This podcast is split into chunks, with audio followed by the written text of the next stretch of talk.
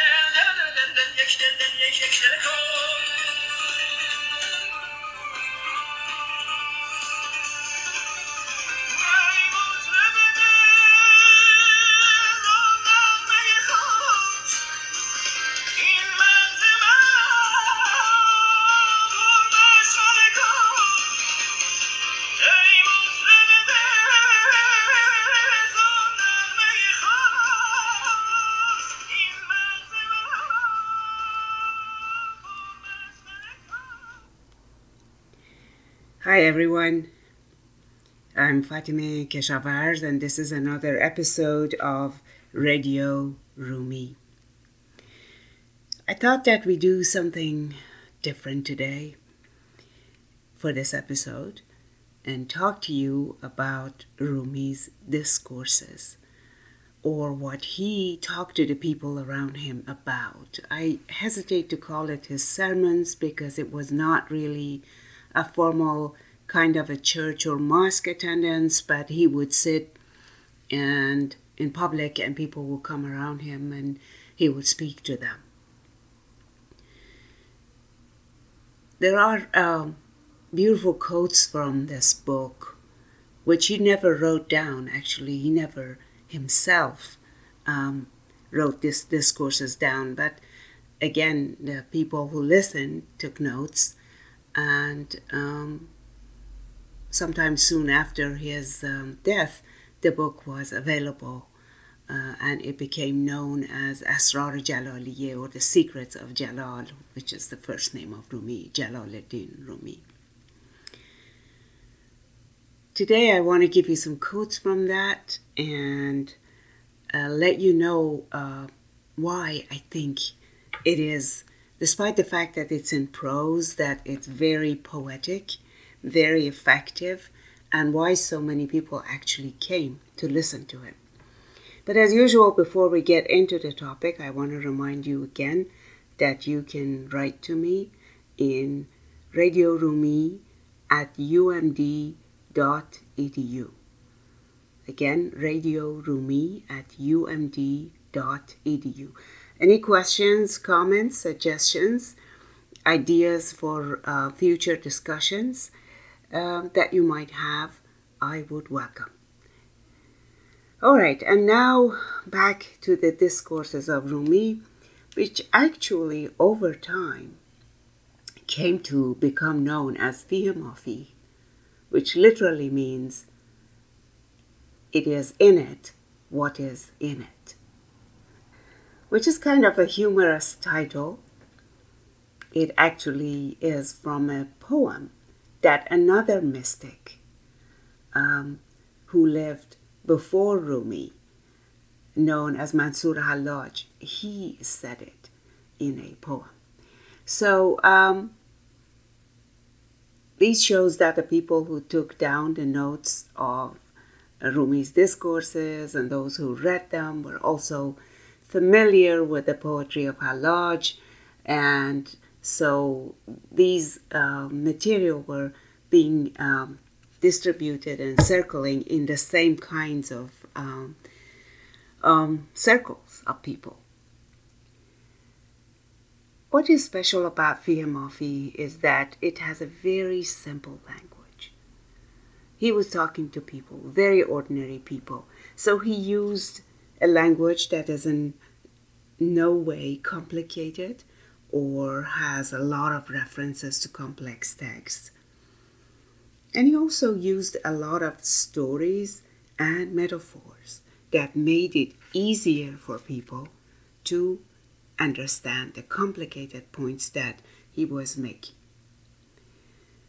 one of these examples, which I have actually quoted here in these um, radio programs before, is the using the example of the stars to refer to people whose presence is cha- changes your lives and sheds light on your ways.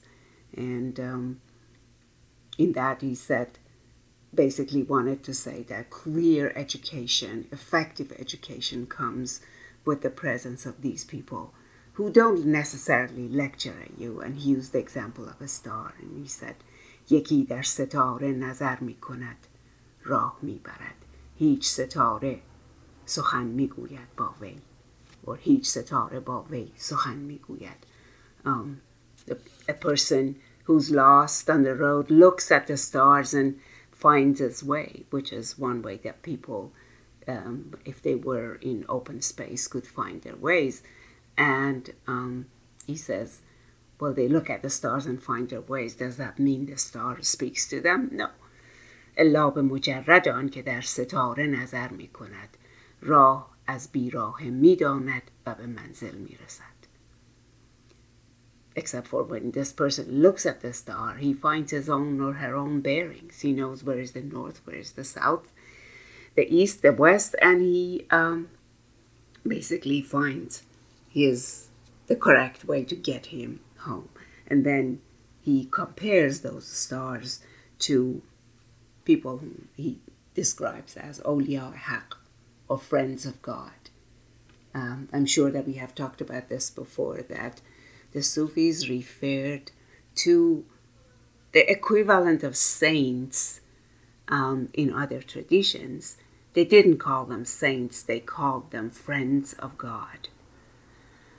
Um, because what they were supposed to have uh, that was exceptional, that was more than what everything else or everybody else had, was their closeness to God, was their direct relationship with God. So here Rumi says that this is exactly this; those stars are exactly like um, the friends of God. If you're near them, you watch them, they shed light on your way and show you the way home. The sermons of Rumi also show that um, he, he was a very frank, very open, very courageous person. I'm going to give you an, a very interesting example of that. Um, there was a governor uh, of the city of Konya known as Amir Parvane, and a governor at that time was very, very powerful. That would that person would basically would be the law and authority and order and everything. Um, and he was a great admirer of Rumi and used to come to these sessions and sit and listen. And one day he came and he turned around to Rumi and said, I'm, I want to ask you to pray for me. That what I have in my heart comes true.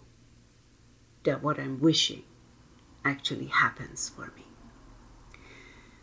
Now, Rumi had a choice to um, just say sure and close his eyes and say a few things. But he didn't know what the wish of this Amir was. He also knew that he's not doing this for everyone. It's not like he every day comes there and says, okay, who wants me to um, pray for them, for their wishes to come true? So he didn't want to make a special, uh, provide a special service or a special interest, um, favor rather, for this individual. So he didn't object, he prayed. But this is what he said. He said, انشاءالله تعالی امیدواریم که امیر را حق تعالی مقصودها میسر گرداند. He said, with God's grace, I am hoping and praying that God makes it possible for the Amir to find his wishes come true. هرچه در دل دارد whatever is in his heart و آن دولت ها را نیز که در دل ندارد و نمیداند که چه چیز است که آن را بخواهد امید است آنها نیز میسر شود And I also pray that God grants him all the good fortunes, all the important things that he doesn't even know about. He doesn't even know what to ask for. I hope that those also come true. که چون آن را ببیند و آن بخشش ها به وی رسد از این خواست ها و تمناهای اول شرمش آید so that when those wishes that he doesn't even know, we cannot even imagine, comes through, he might in fact feel shy, feel ashamed even of asking what he asked for. In other words, what Rumi is saying is that the greatest thing we can ask for, all of us, is to ask to understand what is good for us. What are the important things that we need to have so that we don't go waste our times seeking and pursuing things that is not even worth wishing. But of course, saying that to a powerful emir is not easy, but he did manage it. But he did manage it in a way that it also became a lesson for everybody. According to the story, Amir was moved and, and even shed a tear and listened to what Rumi had to say. Now, some of these stories may not be completely true. Some of these stories may be created around figures like Rumi because they're stuff of legends and people like to make stories about them. If indeed the story is not true, it still has equal truth value in it because for centuries people quoted this story, told this story to each other as something good that they had received from Rumi's time. In other words, that's the impact that historically he made down the road till our day today. And that's almost 800 years. In other words, what I'm trying to say is that in some of these cases, when we deal with literature, with philosophy, with thinking about ways of life, factuality is not necessarily the only way of knowing that matters. It's one of them but not by any means the only one. So, back to Fihi Mafi, Rumi's discourses. Um, Rumi was frank not just to this particular Moinuddin Parvane, he was frank to everyone. He never sugarcoated what he told people. He never acted and pretended as if everything was easy, that they weren't responsible for something bad they had done. Now, let me um, quickly also add that he wasn't punitive either. He was not one of those teachers who sat and threatened people that they will go to hell and they're going to burn and they're going to suffer. He did not really believe in that kind of teaching. He wanted people to see beauty, to see hope, to see gentleness, and discover things for themselves. But he also was very frank about the fact that they had to work for it, and that what they received was a kind of reaction to the actions that they had taken. Now, here's one saying that comes out of Fihimafi. One day he said, "Alam bar misal kuha." هرچه گویی از خیر و شر از کوه همان شنوی The word is like a big mountain. Whatever you say, good or bad, it echoes in the mountain, and you're going to hear that same echo coming back to you. عالم بر مثال کوه است هرچه گویی از خیر و شر از کوه همان شنوی The world is a mountain and what you, whatever you say in it the, the, the sound you make, the noise you make, good or bad, you're going to hear it back. اگر گمان بری که من خوب گفتم کوه زشت جواب داد محال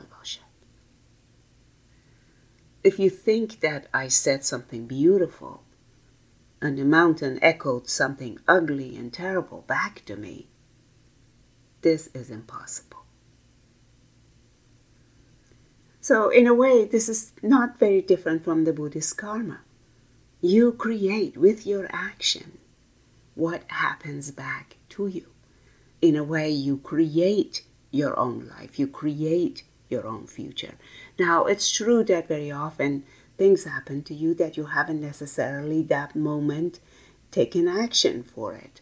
Somebody just comes out of a parking spot and hits your car. You know, you might say, Well, what did I do? he didn't look or she didn't look. So, on a small scale, this may not apply, but if you look deeply at your life, you will see that indeed life is like a mountain that echoes your own voice back to you. I'm sure that you have noticed that people who are happy and they kind of radiate a sense of happiness and a sense of good fortune and a sense of hope around them. They also have good things happen to them. And people who um, are often focused on negative things happen to run into a lot more negative things. So to hear that um, line of Rumi again, عالم بر مثال کوه است هرچه گویی از خیر و شر از کوه همان شنوی و اگر گمان بری که من خوب گفتم کوه زشت جواب داد محال Rumi believes that um, we do have, as human beings, a nature that could just look in one direction or go for one extreme it's hard, really hard to have a balance. It's much easier to be one sided about things. Sometimes we think balance, well, no, that's simple. But think about just a simple day in life to keep the balance between life and work, the balance between um, eating and not eating too much, the balance between exercise or being completely stationary. Um, to be working on your computer too much or taking some time off. From these very simple examples to the most sophisticated and philosophical ones, it is often very difficult to live a balanced life. So, one of the things that Rumi um, kept telling his followers in his sermons or in his discourses, which are reflected in the book Fihimafi about which I am talking today was that every tool has its own usage, its own use. And um, we need to use it for the purpose for which it has been created. Aql, for example, rationality. We need to use it to find the address to the house of the king. If you remember, we talked about this in in um, detail in another episode. And rationality is the guide that takes you to the house of the king which you're visiting. But then, when you get to the house of the king, who's love, then it's time to sit down and listen to the king speak for you and tell you what to do and what not to do with regards to matters that are matters of heart, matters of love, matters, uh, matters of contemplation, emotion, and connection with other people. one of the, uh, uh, the uh, things that love, for example, does for you um, is to help you overcome hesitation and um, fear and um, lack of stamina and energy. Um, in one of his sayings, um, Rumi says in, in this discourse, says, in nafs آدمی محل شبه و اشکال است.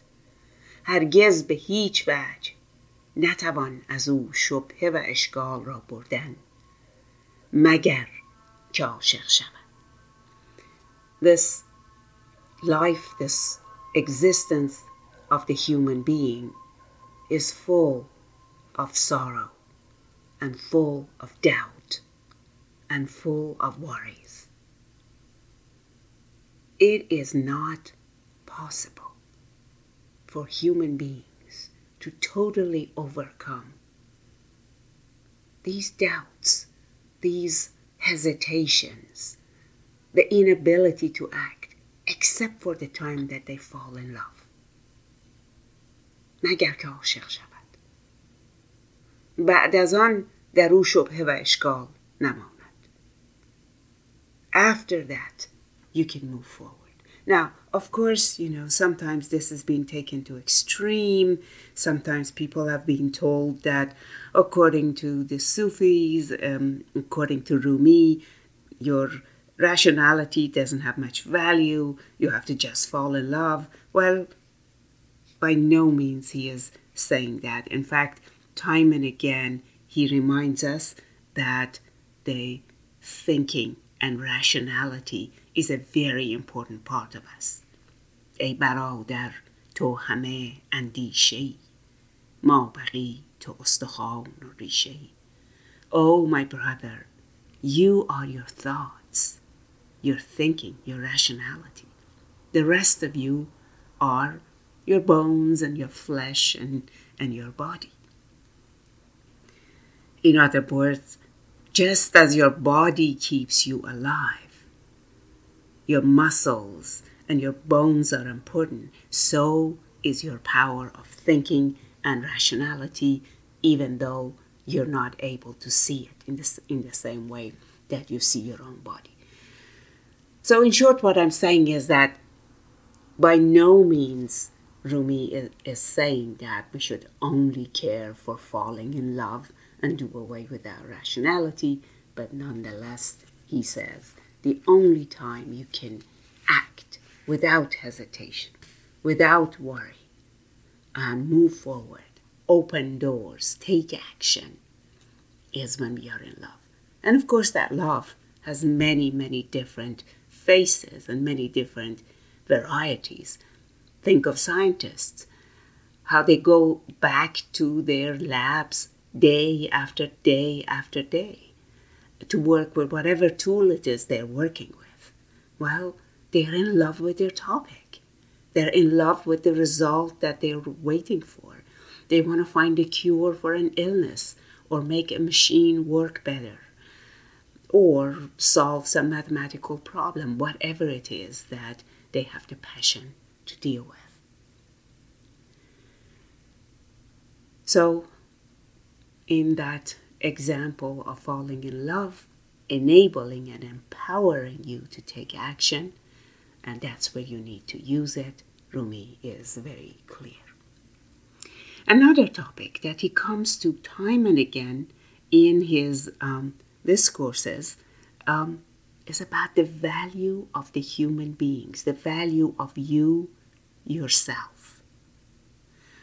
Um, time and again, he quotes the Quranic verse, وَلَقَدْ كَرَّمْنَا بَنِي آدَمَ And we have given um, dignity to human beings, which is a Quranic verse. He quotes it a lot because he does not wish for the human beings around him to underestimate themselves, to basically think that they are not good for anything or what they do is not uh, worthwhile, but completely the opposite.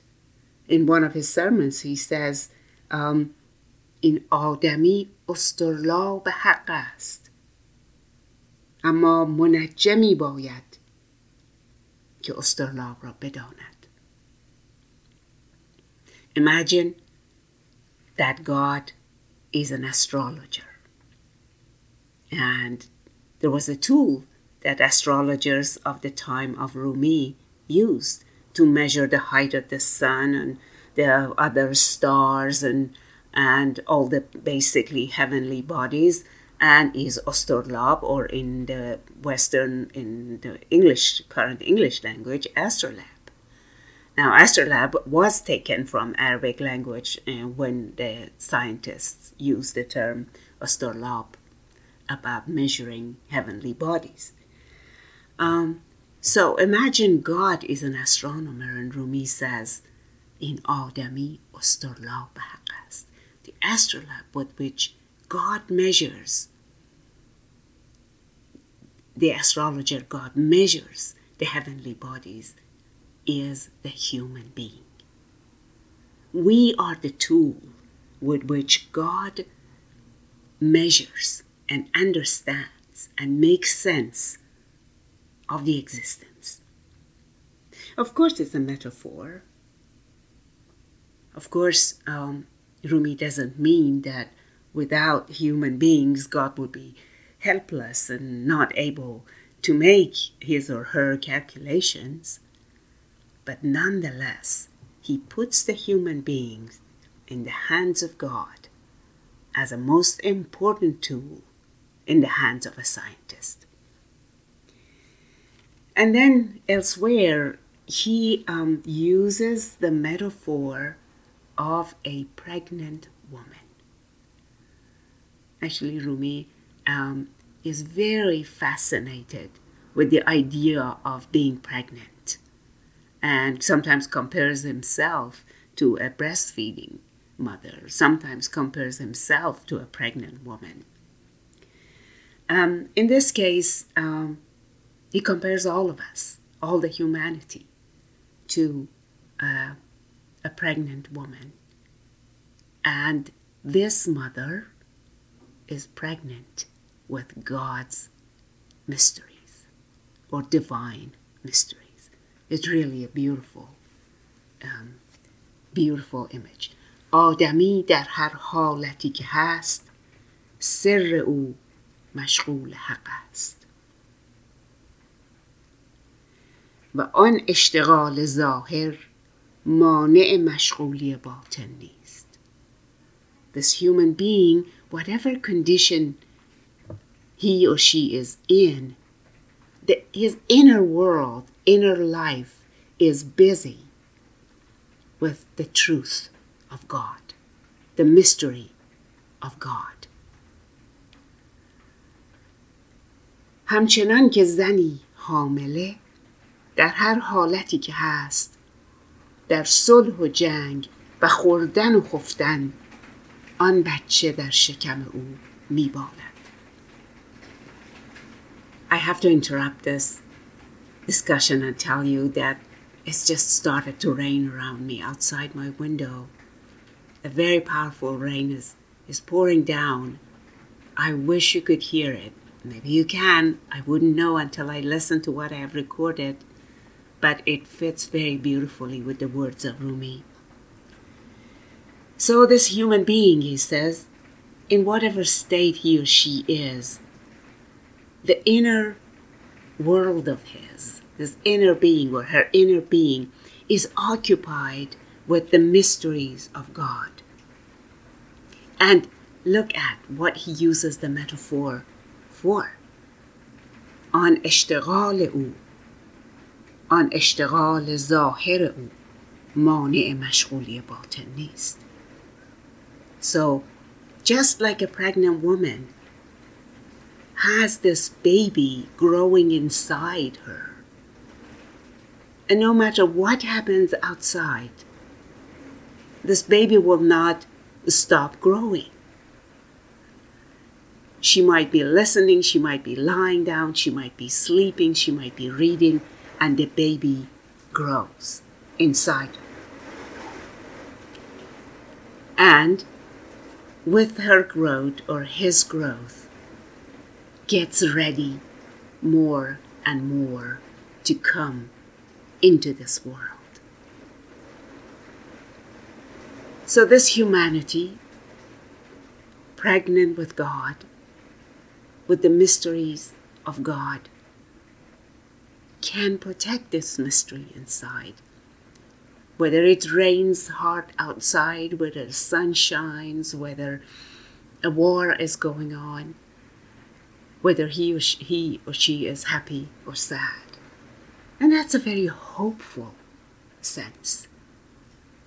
The fact that our physical and spiritual existence is capable of growing God's mystery inside, protected and carried like a baby to term is a very, very hopeful idea. In another um, example of fairly similar metaphor, and I'm sure I have quoted this one for you before, Rumi says, takes this one stage further. Not only we are like a pregnant woman, we are like Mary, carrying a Jesus.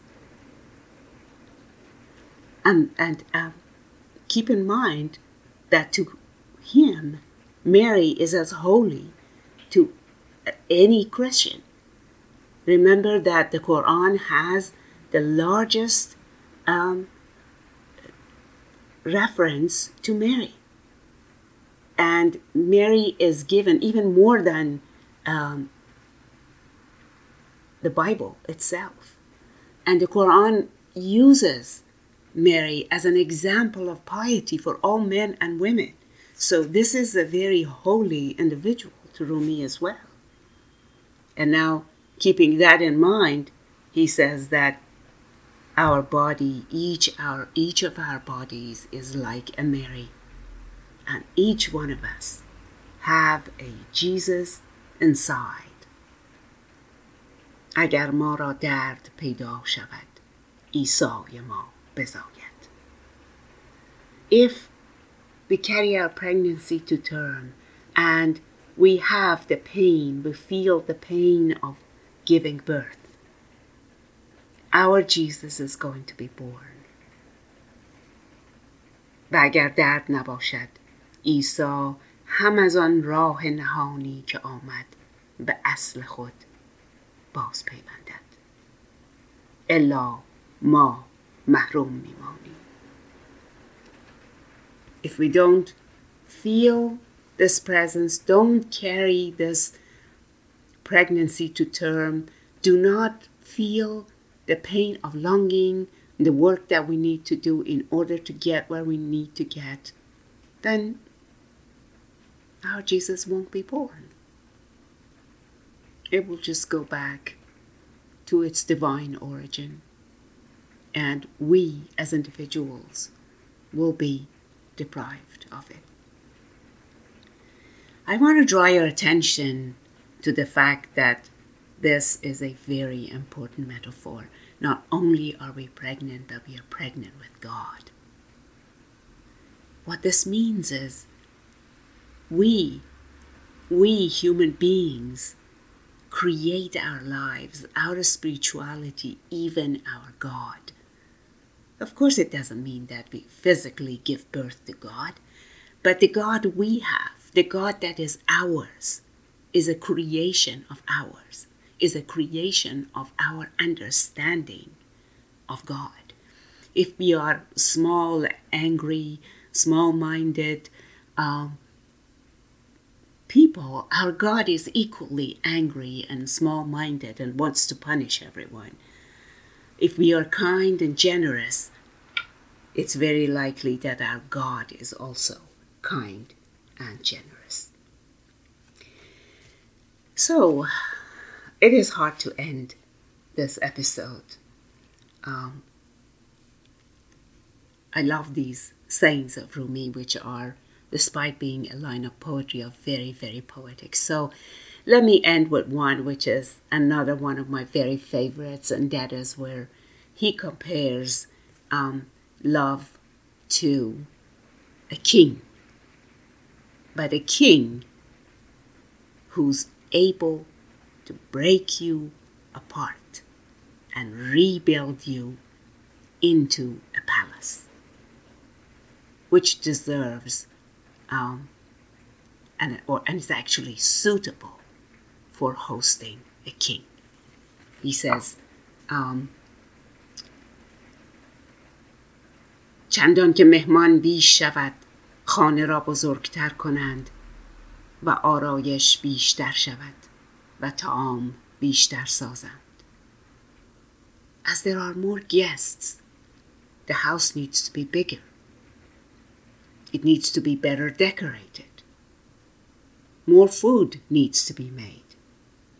نمی بینی که چون تفلک قد او کوچک است اندیشه او نیز که مهمان است لایق خانه قلب اوست Don't you see that when a baby is very small that his or her thoughts and concerns are also very small and they're suitable for his or her body غیر شیر و دایه نمیداند At some point this baby cannot imagine anything but mother's milk چون بزرگتر شد مهمانان اندیشه افزون شوند از عقل و ادراک و تمییز خانه بزرگتر گردد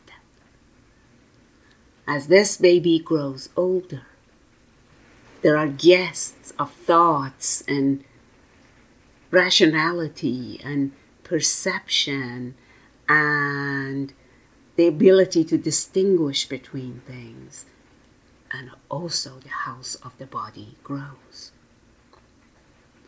چون مهمانان عشق آیند در خانه نگنجند Then the guests of love arrive and they don't fit in the house.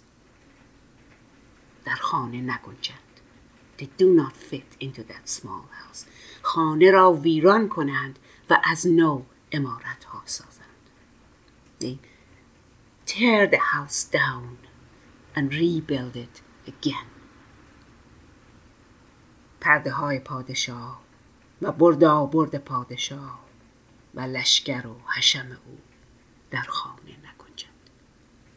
Because a king and his entourage his army, his attendants, they don't fit into that small house. I say we need a palace and turn your body into a palace for the King Don't forget you can write to me at radiorumi at umd.edu. It is still raining. Till next time.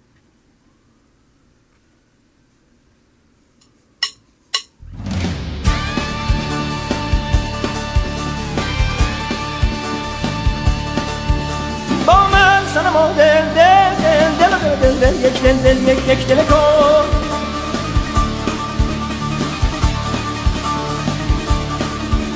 با من سنم و دل دل دل دل دل دل یک دل دل یک یک دل کن